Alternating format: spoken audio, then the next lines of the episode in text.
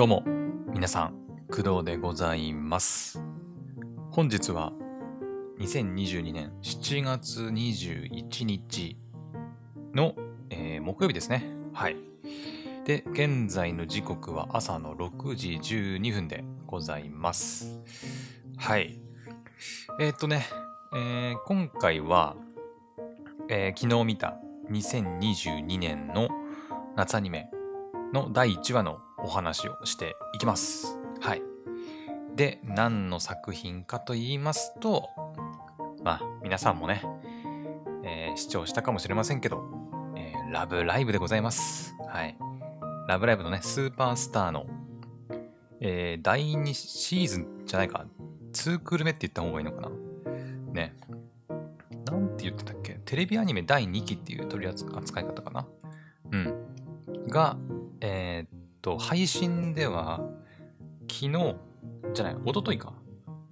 の夜の7時くらいからね、配信が開始されたということで、まあ昨日の朝かな、午前中、私もね、視聴させてもらったので、その感想をね、今回はお話ししていこうと思います。はい。で、それが終わった後は、まあちょっと軽くね、うん。まあアニメとかゲームに関する、まあ、ニュースというか、ね、雑談をして、今回はおしまいという風な流れでいこうと思いますので、はい、本日もよろしくお願いします。はい。よし、じゃあそれでは早速、ラブライブのお話ししていきましょう。はい。ラブライブはですね、今回のスーパースター、ラブライブシリーズで言うと、第4作目になるのかな、ラブライブシリーズはね。第1作目がミューズ。まあ普通の一番最初のラブライブ。で、次がラブライブの、なんだっけタイトル。ユニットというかは、アクアなのはわかるんだけど、サンシャインだ。そう、サンシャイン。ラブライブサンシャインが、第2作品目として入って、で、3作品目として、まあちょっと異色ではあるんだけど、2022年の春アニメでも入ってましたが、虹ヶ崎スクールアイドル同好会が入っていたと。はい。で、まあ、そちらのね、感想云々に関しては、まあ、またね、2022年の春アニメの感想まとめみたいな回をやるつもりですので、その時にお話しますけど、はい。虹ヶ崎スクールアイドル同好会が、まあ、2022年の春アニメとして入っていました。で、ラブライブスーパースター、今回ね、テレビアニメ2期ということですけど、ラブライブシリーズの4作品目になりますね。はい。で、テレビアニメの1期って、いつだったっけ？ちょうど1年ぐらい前なのかな？うん、確か。確かちょうど1年ぐらい前だったと思います。はい。私がね、そのクドラジでラブライブスーパースターの話をね、したことがあって、で当時のね、ちょうど1年ぐらい前の配信の時点でめちゃくちゃ再生されたね、記憶が、ありまして、もうね、ラブライブみんな好きすぎっていうね、話をね、うん、した記憶があるので、おそらく1年くらい前に、だから2021年かなの夏アニメで入ってたんじゃないかと思うんですが、どうだったかな？ちょっと確認していいですか？一応ね、私見たアニメっていうのは記録してるんですけど、あ、そうですね、2022年の夏アニメとして、ラブライブスーパースター入ってますね。はい。なので、本当にちょうど1年前ということで、まあだから1年越しに、続編、ラブライブスーパースターのテレビアニメ2期ということになりますね。はい。うん。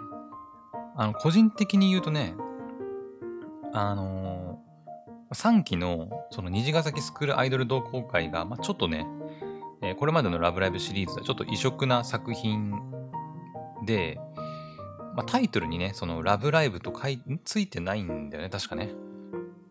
確か、違ったっけ？あ、ラブライブとか入ってるんだっけか。あ、ごめん、入ってるわ。普通に入ってるわ。ごめん、何を言ってるんだ、私は。ごめんなさい。普通に入ってますね。ラブライブ、虹ヶ崎スクールアイドル同好会ですね。はい。まあ、入ってますわ。うん。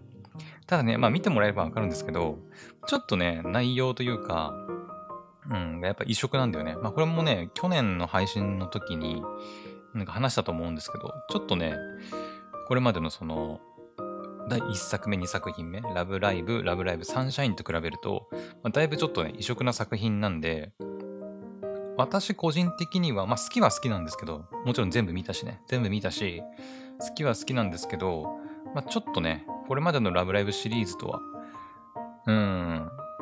違う部分があるので、まあ見る人を選ぶっていうか、ラブライブファンの人はまああまりそういうの気にしないのかもしれないけど、やっぱり他のね、これまでのシリーズと比べるとちょっと、ってなる部分がね、結構あったので、はい。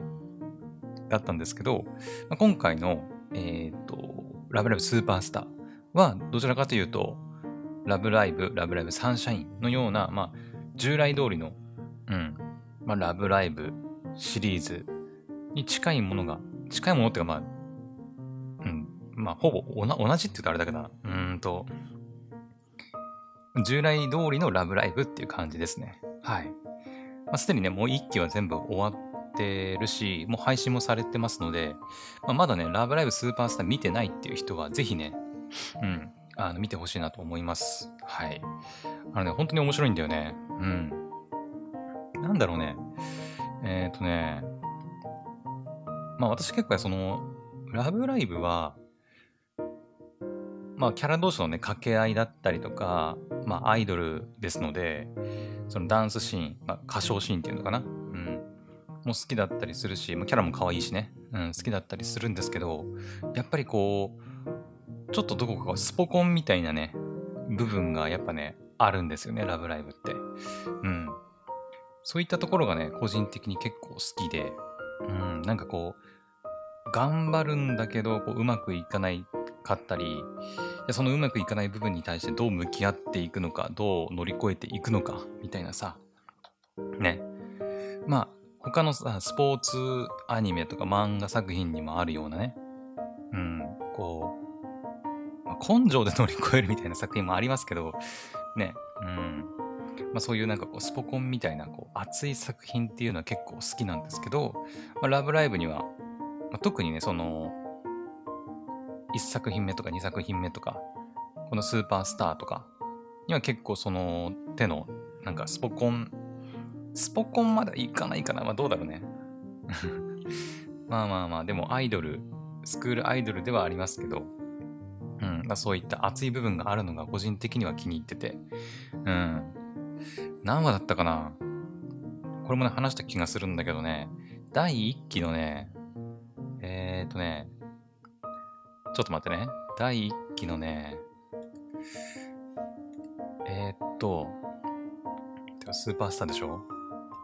スーパースターの、第3話かな？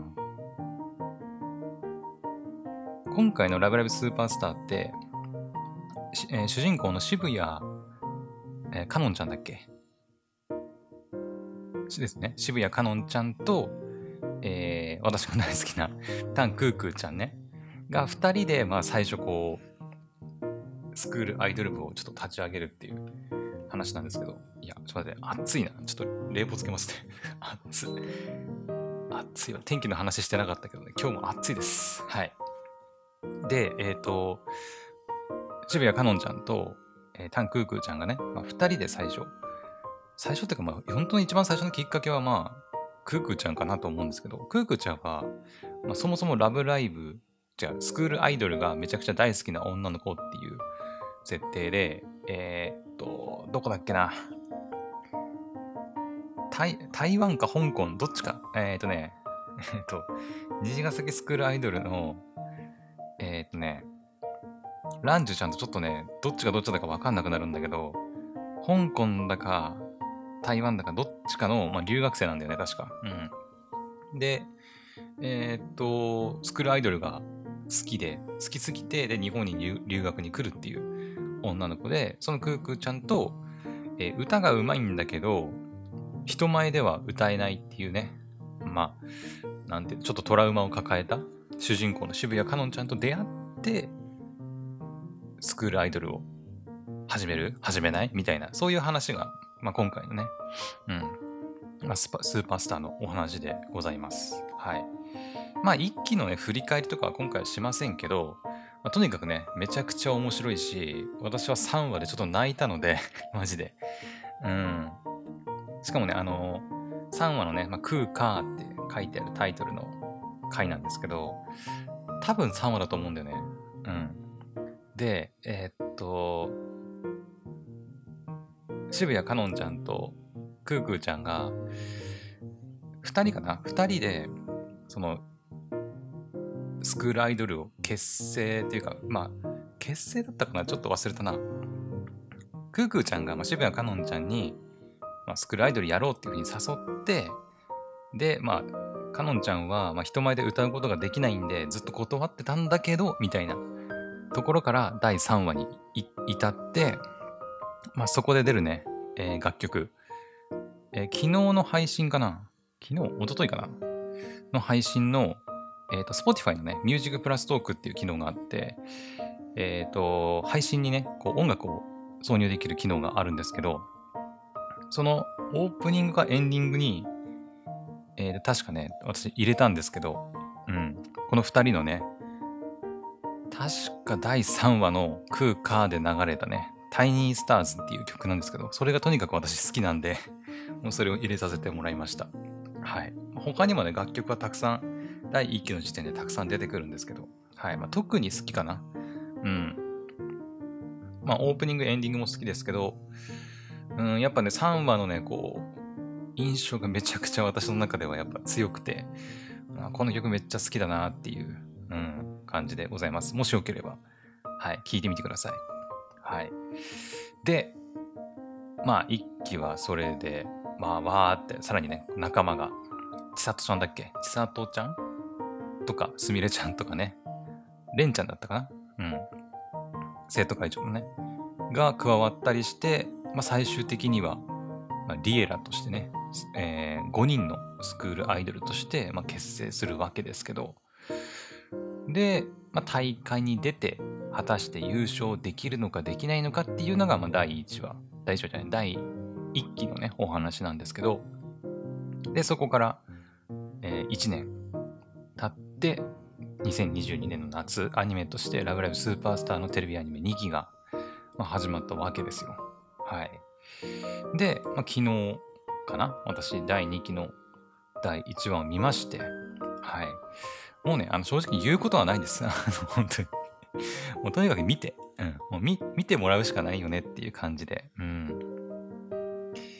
あ、さっきも言ったように、第1期の時点で、まあ、リエラは、全部で5人かな。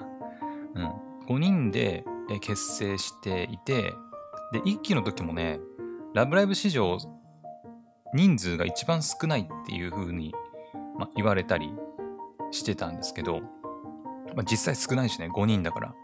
これまでのラブライブシリーズって9人が、まあ、普通っていうか、ね、1作品目のラブライブ、2作品目のサンシャインもそうだし、虹ヶ崎スクールアイドル同好会はさっきも言ったようにちょっと異色なんで、まあ、もっと多いんですけど、で、今回のスーパースターはまあ5人っていうことだったんで、まあ、一番少ないなーっていうことだったんだけど、今回ね、その2期になって、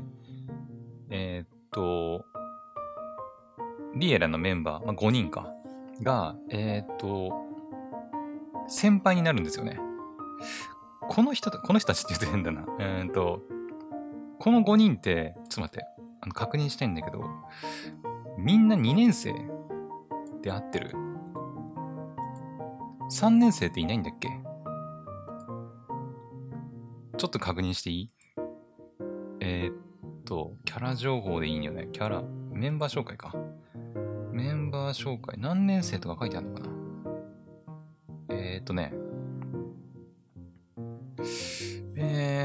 かのんちゃん、書いてないか、何年生ってのは。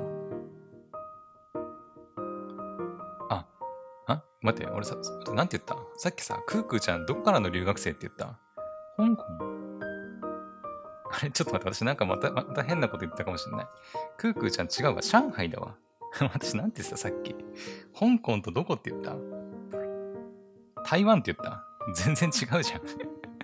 ごめんなさい、間違ってました。めちゃくちゃ間違ってたね。上海だったわ。うん。なんも合ってねえわ。まあ似てる、わかるでしょ、でも。なんとなくさ。間違うの。うん。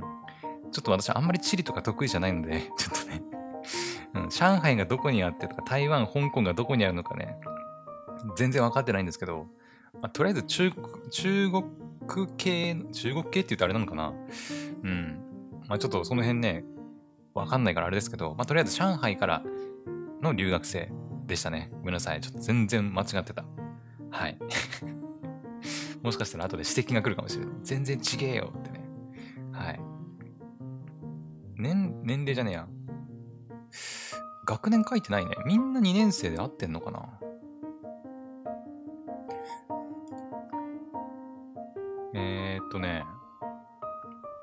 っていうか、この、なんだっけ、何学園だっけ、結ヶ丘か。結ヶ丘の学校って、そうだよね、設立したばっかの高校なんだよね、確か。じゃあみんな1年生か。で、それが1年経って、まあ2年生になるから、そっか。ってことは3年生はいないのか。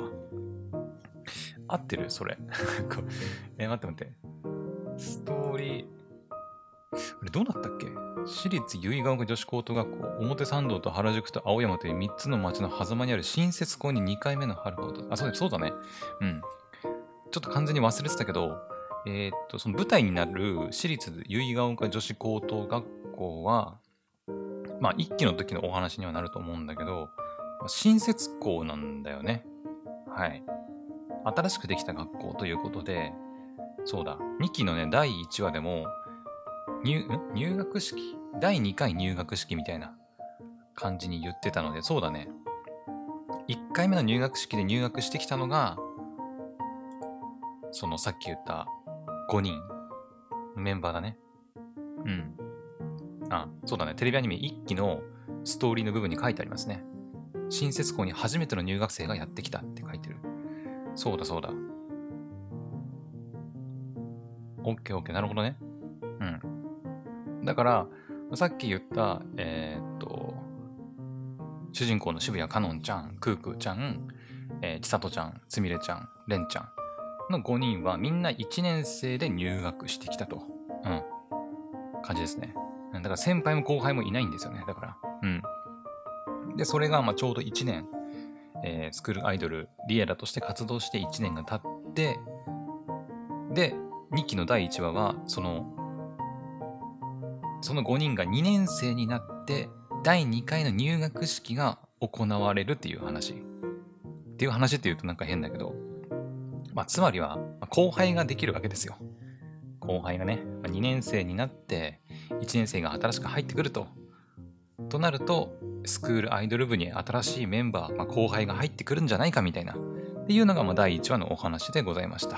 はい。まあ、実際に新メンバーというか、ね、1年生が入ってきたのかどうかっていうのは、まあ、第1話をね、見て確認してみてほしいんですけど、うん。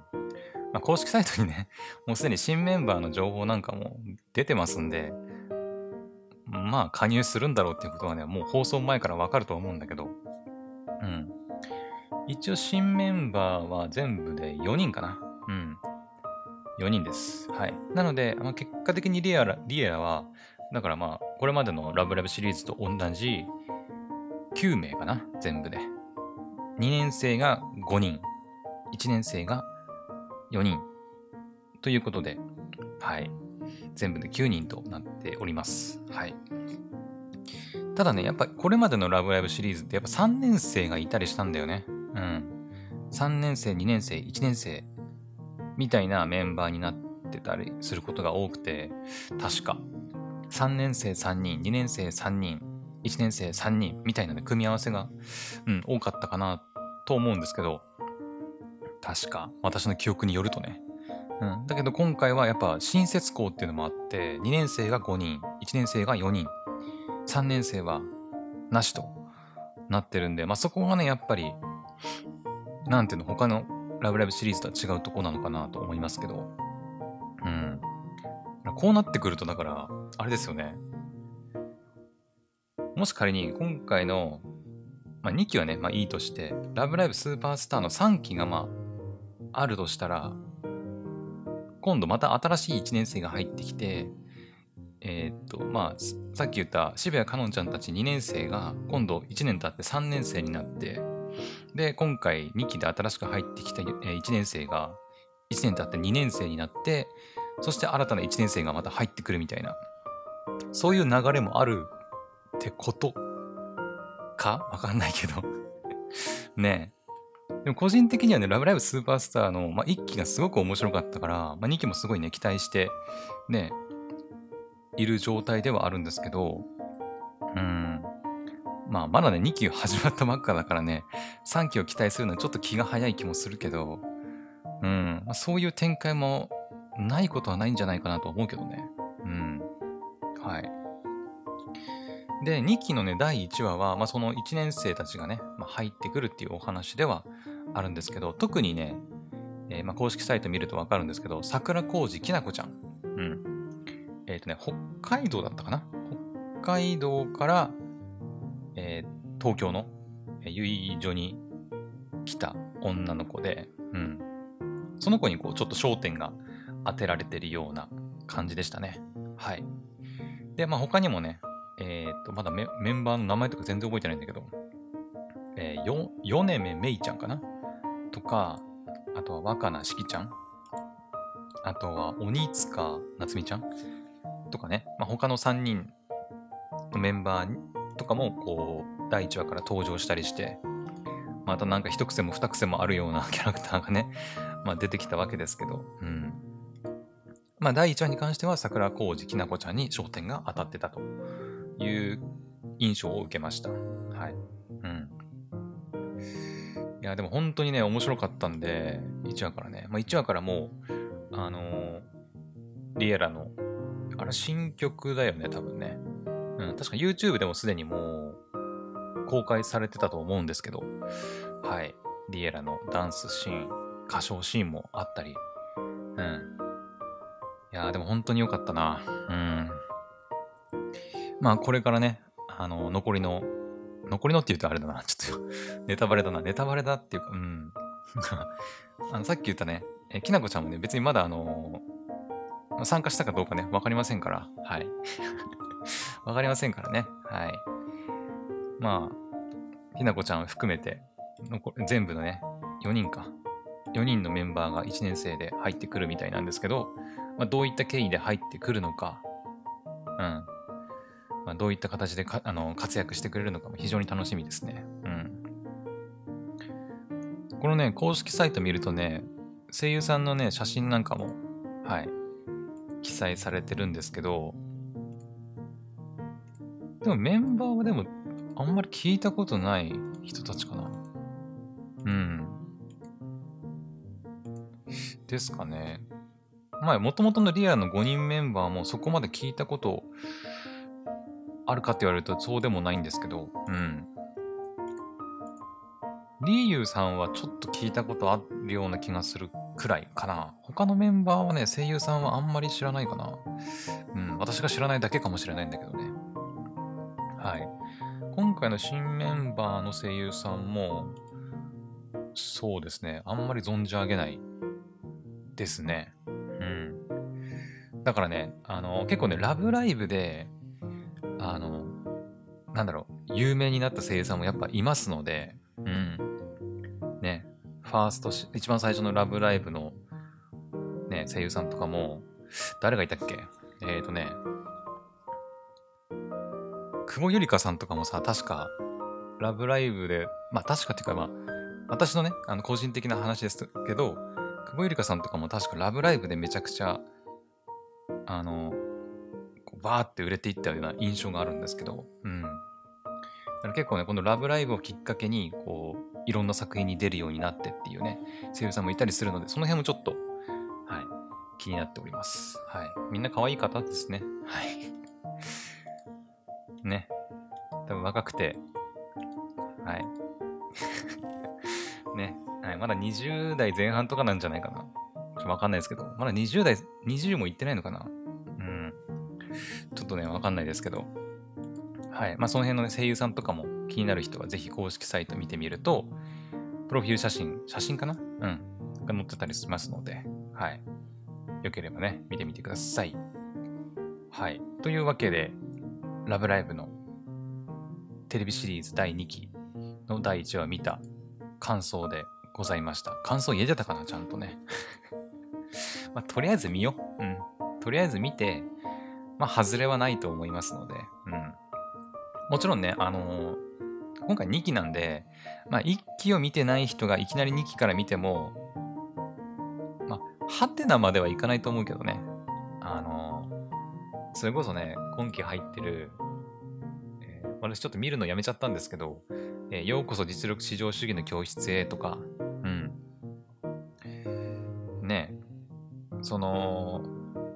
みたいな感じですごい頭を使うような頭脳戦みたいな話でもないし、うん。まあ正直1期を見てなくても、まあまあなんかリエラっていうスクールアイドルのグループがあるんだなぐらいな感覚で2期見ていけば、まあ見れなくはないと思うんだけど、まあでもやっぱりその5人のね、リエラのメンバーがどうやって集まったのかみたいな、うん、っていうのを、まあ、知っておいた方が楽しめると思うので、ぜひね、第1話から見てほしいなとは思いますけどね。うん。はい。まあ、特にね、3話。3話めっちゃ感動するよ。何度も言うけどね。はい。というわけで、ラブライブスーパースターめちゃくちゃおすすめですので、ぜひ見てみてください。はい。というわけで、ラブライブスーパースターテレビアニメ2期の第1話を見た感想でございました。はい。で、今何分ぐらい？もう30分ぐらい喋ってますね。まあまあまあいいでしょう。そうですね。じゃあ、こっからはまたね、ちょっと雑談みたいな感じになると思うんですけど、今日ね、木曜日なんですけど、この収録してる日ね、まあ配信も木曜日なんですけど、この木曜日っていうのがね、今回2022年の夏アニメはですね、めちゃくちゃアニメがね、最新話が更新されるタイミングが重なるんですよね。もうとにかく。うん。まあ私はね、Unext で配信で見てる人間なので、リアルタイム、最速先行配信とかで見てる人はまたね、違うとは思うんですけど、私、Unext で大半のアニメを見ていて、まあ一部ね、Unext では無料で配信されない作品とかもあるので、その手の作品については、アマプラかな？アマプラとか、ネットフリックスとかも、並行でね、使いながら見てるんですけど、まあ、大半はでも本当に、Unext ですね。はい。今回で言うと、ネットフリックス今回ないかな？うん。ネットフリックスで、今期のアニメ、ネットフリックスだけで配信されてる作品ってないと思うんだけど、あります？ネットフリックスって結構ね、配信タイミングがね、夏アニメとか、春アニメとか、秋アニメ、冬アニメみたいな流れじゃなくて、結構ね、このアニメやります、配信されました、全話一期公開、ボーンみたいなこともね、結構あるんで、あまりシーズンにとらわれない配信の仕方をするので、うん。もちろんね、他の配信サイトでも配信されてる、まあ、アニメ。それこそ今入ってるやつだとなんだ？今入ってるやつだと、オーバーロードとかも入ってんのかな？うん。とか、あとは夜更かしの歌？とか。うん。まあ普通に他の配信サイトでも見れるやつはね、まあ、見れたりするんですけど、やっぱたまにあるんですよね。ネットフリックスでしか配信してないやつってね、あるんですよ。バイオレット・エヴァーガーデンとか。うん。たまにあるんだよね。うん。なので、まあネットフリックスもたまに使ったりしますけど、うん。最近で言うとスプリガンとかね。うん。あ、スプリガンはね、ちなみに全部見ましたよ。うん、まあ感想はね、また後日話しますけど、めちゃくちゃ面白かったです。はい。多分ね、人気あるから続き入るんじゃないかなと思うんですけどね。うん。なんか続きのありそうな終わり方したし。はい。多分また入るんじゃないかなと思います。で、あとはやっぱアマプラかな。アマプラもね、結構ありますね。今期で言うと、ぶっちぎれとか、あとそれでも歩夢は寄せてくるとか、あとメイドインアビス、を私は Amazon プライムで見ております。Unext でもね、メイドインアビスに関しては配信されてるんですけど、これはね、都度課金しないと見れないっぽいので、はい。最初は都度課金じゃなかったっていうか、その記載はなかったんだけど、実際ね、第1話が配信されてるのを今ね、確認できるんですけど、第1話っていうか、1話見るごとに220円かかるっぽいので、まあ、だったらアマプラで見ますみたいな感じ。でございます。はい。まあ、そんな感じでね、いろんなサイトを併用しながら私はアニメ見てるんですけど。で、本当にね、この木曜日っていうタイミング。まあ、そのね、春アニメだったり、まあ、夏だったり、そのクールごとにね、やっぱ、なんていうの、この曜日めちゃくちゃ配信されるアニメめっちゃ多い曜日とか、結構変わるんですけど、今期に関しては、まあ、木曜日がもうめっちゃ多いなっていう感じですね。木曜日とにかく多いです。代わりにね、金曜日がそんなにないかな。だから見るとしたら、木金でやっぱこう、なんか調整、かな。木曜日が多い代わりに金曜日が少ないんで、やっぱ、木曜日で一気に見るっていうよりは、まあ、いくつか金曜日に持ち越して見るっていう感じにはなると思いますね。例えばさ、だって今日朝起きて確認できて、まだ見てない作品が、昨日見れなかった作品もあるんですよ。昨日配信されたんだけど、まあ、昨日もそうだし、今日もそうなんですけど、私ちょっとお仕事がね、フルタイムで入ってて忙しくて見れなかったんですけど、リコリコとかね、エンゲージキスとか。確かこの2作品に関しては、昨日配信されたんだけど、見れてないっていうやつですね。じゃあ、しんちゃんドロップキックがね、昨日配信されてたんだけど、仕事の休憩の合間に見ました。じゃあ、しんちゃんドロップキックに関しては。で、あと、今日朝起きて更新されてたのが、まあ、異世界おじさん。あと、紙くずアイドル。あと、笑うアルスのトリア、スン。組長、娘と世話係。異世界迷宮でハーレムを、彼女をお借りしますシーズン2。惑星のさみだれ。が、とりあえず今 Unext で確認できる。最新話が更新されてる作品ね。そしてさらにそこに、メイドインアビスが入ってきて、そして、アベマで見れる、ママ母の連れ子が元カノだったの第3話が入ってるんで。もうね、アニメ9作品ぐらいがね、ちょっと溜まってますんで。で、しかも今日ね、昨日と同様に、私仕事フルタイムですので、アニメ見る時間があまりないんですよね。だから、まあ、ほぼね、金曜日、明日に持ち越しになるかと思います。まあ、たくさんアニメがね、更新されて、まあ、嬉しいのは嬉しいんですけど、まあ、大変っちゃ大変なんでね。まあ、頑張って見ていこうかなと思います。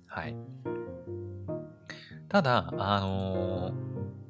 いくつかですね、すでに、もう、見るのやめようかなと思ってる作品もありまして、で、一つがですね、まあ、さっきちょっと実は言わなかったんだけど、あえて言わなかったんだけど、テニプリ。そう、テニプリはちょっとね、今回はいいかなと、思っております。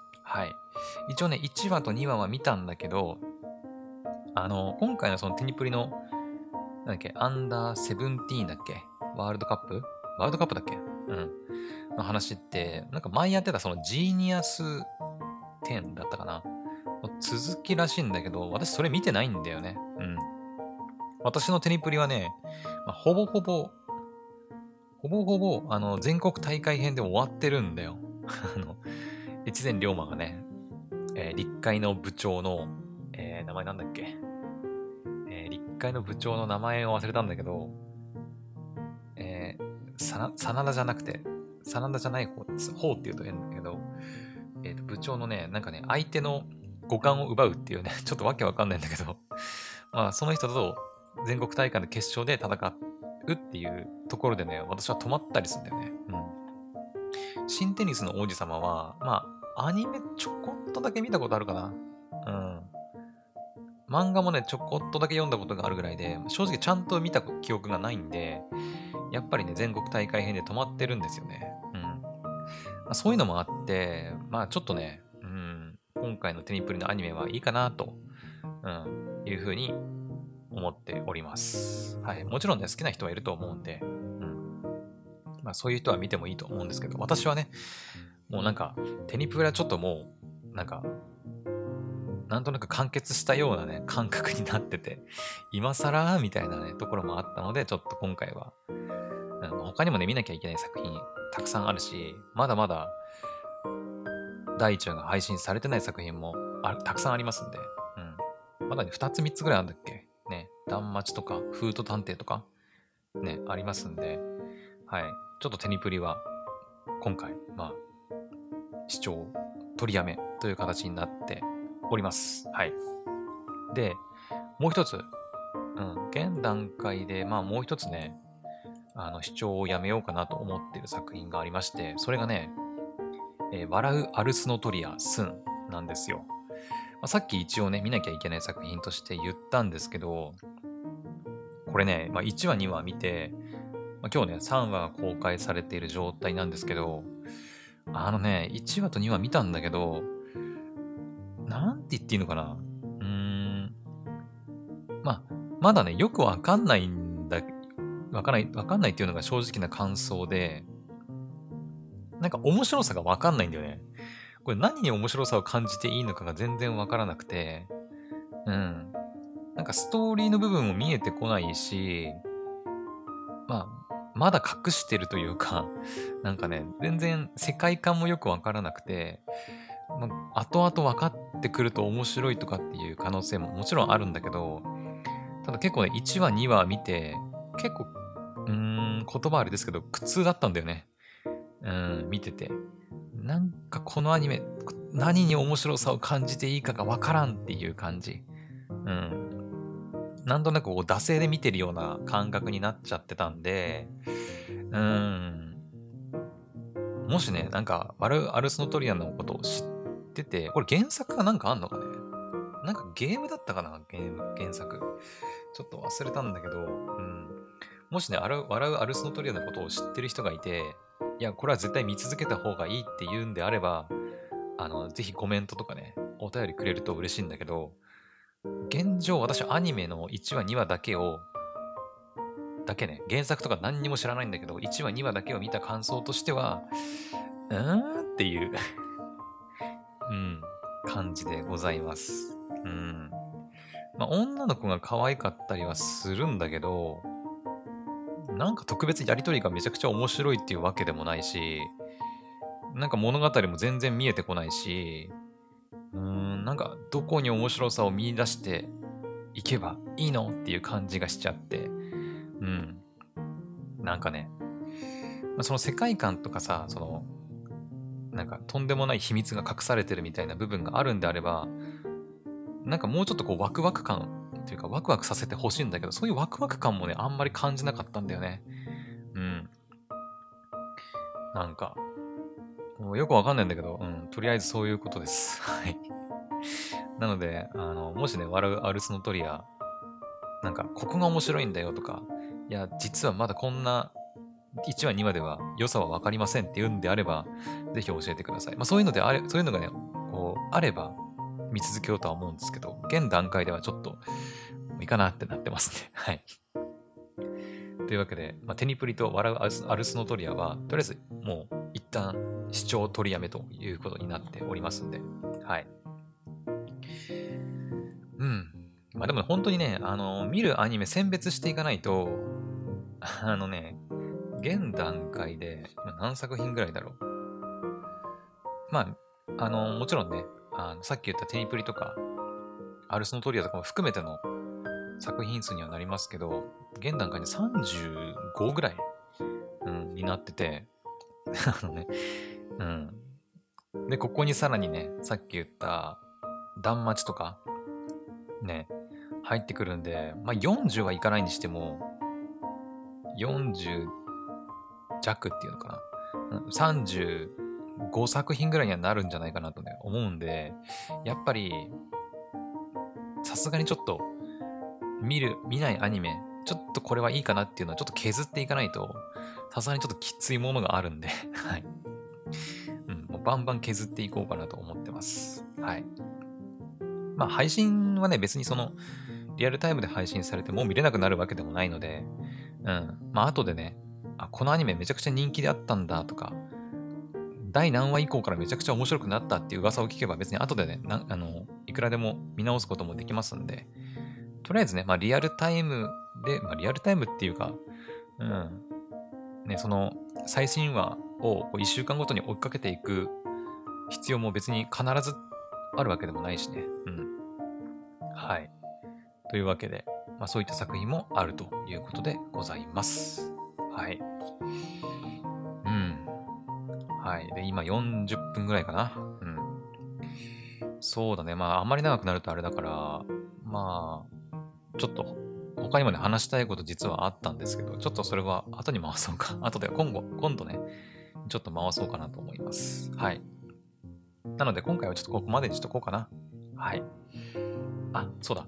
一つだけお知らせというか、お詫びになるかと思うんですけど、昨日だったかな、一昨日だったかな、うん。ゲーム実況、まあ、ヘブン・バーンズ・レッドのゲーム実況をね、昨日、そして今日、ちょっとできないっていう話をしてて、で、明日、金曜日からできるかもみたいなこと言ってたんだけど、確かね、言ってたんだけど、ちょっとね、明日もできなくなりそうです。はい。なので、まあ、やるとしたら、土曜日からですかね。うん。ちょっと申し訳ないんだけど、ちょっとね、まあ、仕事のスケジュール的に、ちょっとね、まあ、普段午前中やってるんですけど、まあ、なかなか厳しい可能性の方が高いので、うん。ちょっと明日もゲーム実況はお休みになるかと思います。ほんと今週全然ね、ゲーム実況できてないんだけど、まあ、とりあえず土曜日からね、夏休みに入るんで、はい。その代わりね、バンバン夏休み入ったらゲーム実況やっていこうかなと思っております。ただね、未だに、ヘブン・バーンズ・レッド終わったら何やるかっていうのは何も決まってなくて、うん。あの後ね、またちょっと調べて、やりたいゲーム調べたんですけど、まあ、私が好きな類のゲームって、まあ、アドベンチャーゲームだったり、それこそヘブマみたいなノベルゲームみたいな、まあ、ヘブマンはね、もちろんノベルだけじゃなくて、戦闘の、ね、ゲーム部分もあったりするんだけど、そのノベル系のゲームって、やっぱりね、配信が禁止されてたりするんだよね。うん、そうそうそう。やっぱりね、まあ、しょうがないなとは思うんだけど、もちろんね、わかるんだけど、でもね、配信できないと、ね、まあ、私一人でただプレイするだけになっちゃうんで、まあそれも別にいいんだけど、別にね。まあ私がただやりたいからやるっていうのも別にいいと思うんだけど、まあせっかくだったらね、なんか配信してシェアできたらいいなと思うんで、うん。はい。まあこの前言ったね、サマーポケットとかさ、まあキー作品はね、基本的に実況の配信というか、がね、禁止されてますんで、まあできませんし、で、昨日調べたやつでね、なんだっけ、月姫。なんだっけ、名作ですよね、月姫って。なんだっけ、タイプムーンか。ですよね、確か。月姫の、そう、タイプムーンの月姫っていうゲームがあって、それのプレステ4版がね、あるんですよ。はい。あって、で、なんかちょうどセールでね、安くなってたから、これ実況できんじゃねと思って、調べたら、配信可能区間は一応あるっぽいんですけど、でも、まあ、おそらくネタバレになるような重要な部分っていうのは、もう配信一切禁止されているので、うん。まあ、配信自体はできなくはないんだけど、配信可能区間に関しては。ただまあ、ね、ネタバレ部分っていうか、多分、いい部分、いいシーンに関しては全部もね、配信禁止されちゃって、配信できないんで、結局。うん。っていうのでちょっとショックを受けてね、うわマジか、これやりたかったと思ってねそうそうそう、サマポケとかもねそうなんですけど、うん、もう名作って言われてるからやりてえなと思うんだけど配信できないのかいみたいな感じでございます。まあしょうがないよね、まあ、ネタバレ命みたいなね部分なゲームなんで、うん、はい、なので他にね、なんかいいゲームあればいいなとは思うんですけど、うん。まだ模索中でございます。うん。もうなんかね、ちょっと調べて、もうあまりにもいい、やりたいゲームが出てこなさすぎて、もうゲームやらなくてもいいじゃねえかなって思ったりもするぐらいね。うん。9月まで我慢して、まあ9月からね、こうモノクロメビウスとか、黒の奇跡とか出るんで、それまで我慢すりゃいいんじゃねえかっていうね。うん、結論に至りそうな気もするんだけどね。はい。まあ、スマホゲームでもいいと思うけどね。なんか、スマホのゲームでまだやってないようなゲーム、うん、を、まあ、配信するのもありかなとは思ってます。はい。まあ、ヘブン版もね、スマホアプリでもうそろそろメインストーリー、イベントストーリーが全部終わっちゃいそうなんでね。うん。まあ、スマホのゲームでもいいかなとは思ってるんですけど、まだ何やるかは全然決まってない状態で、ございます。はい。なので、まあ、スマホゲームとかでもいいんで、おすすめあったら教えてください。はい。というわけでね、はい。まあ、今回は、2022年夏アニメのラブライブスーパースターテレビアニメ2期の第1話を見た感想と、あとはまあちょっとアニメに関する雑談。うん。まあ、アニメ作品がいっぱい配信されてるよとか、テニプリとかアルスノトリアはちょっと見るのやめようかなっていう話でございました。はい。まあ本当にね、今週、今日、明日行ったら私、まあ土曜日からね、夏休みに突入しますんで、はい。まあそしたらね、またゲーム実況とか、まあいろいろね、再開していこうと思ってますので、はい。よろしくお願いいたします。はい。それでは、今回の配信はここまでにしたいと思います。また次の配信でお会いしましょう。バイバイ。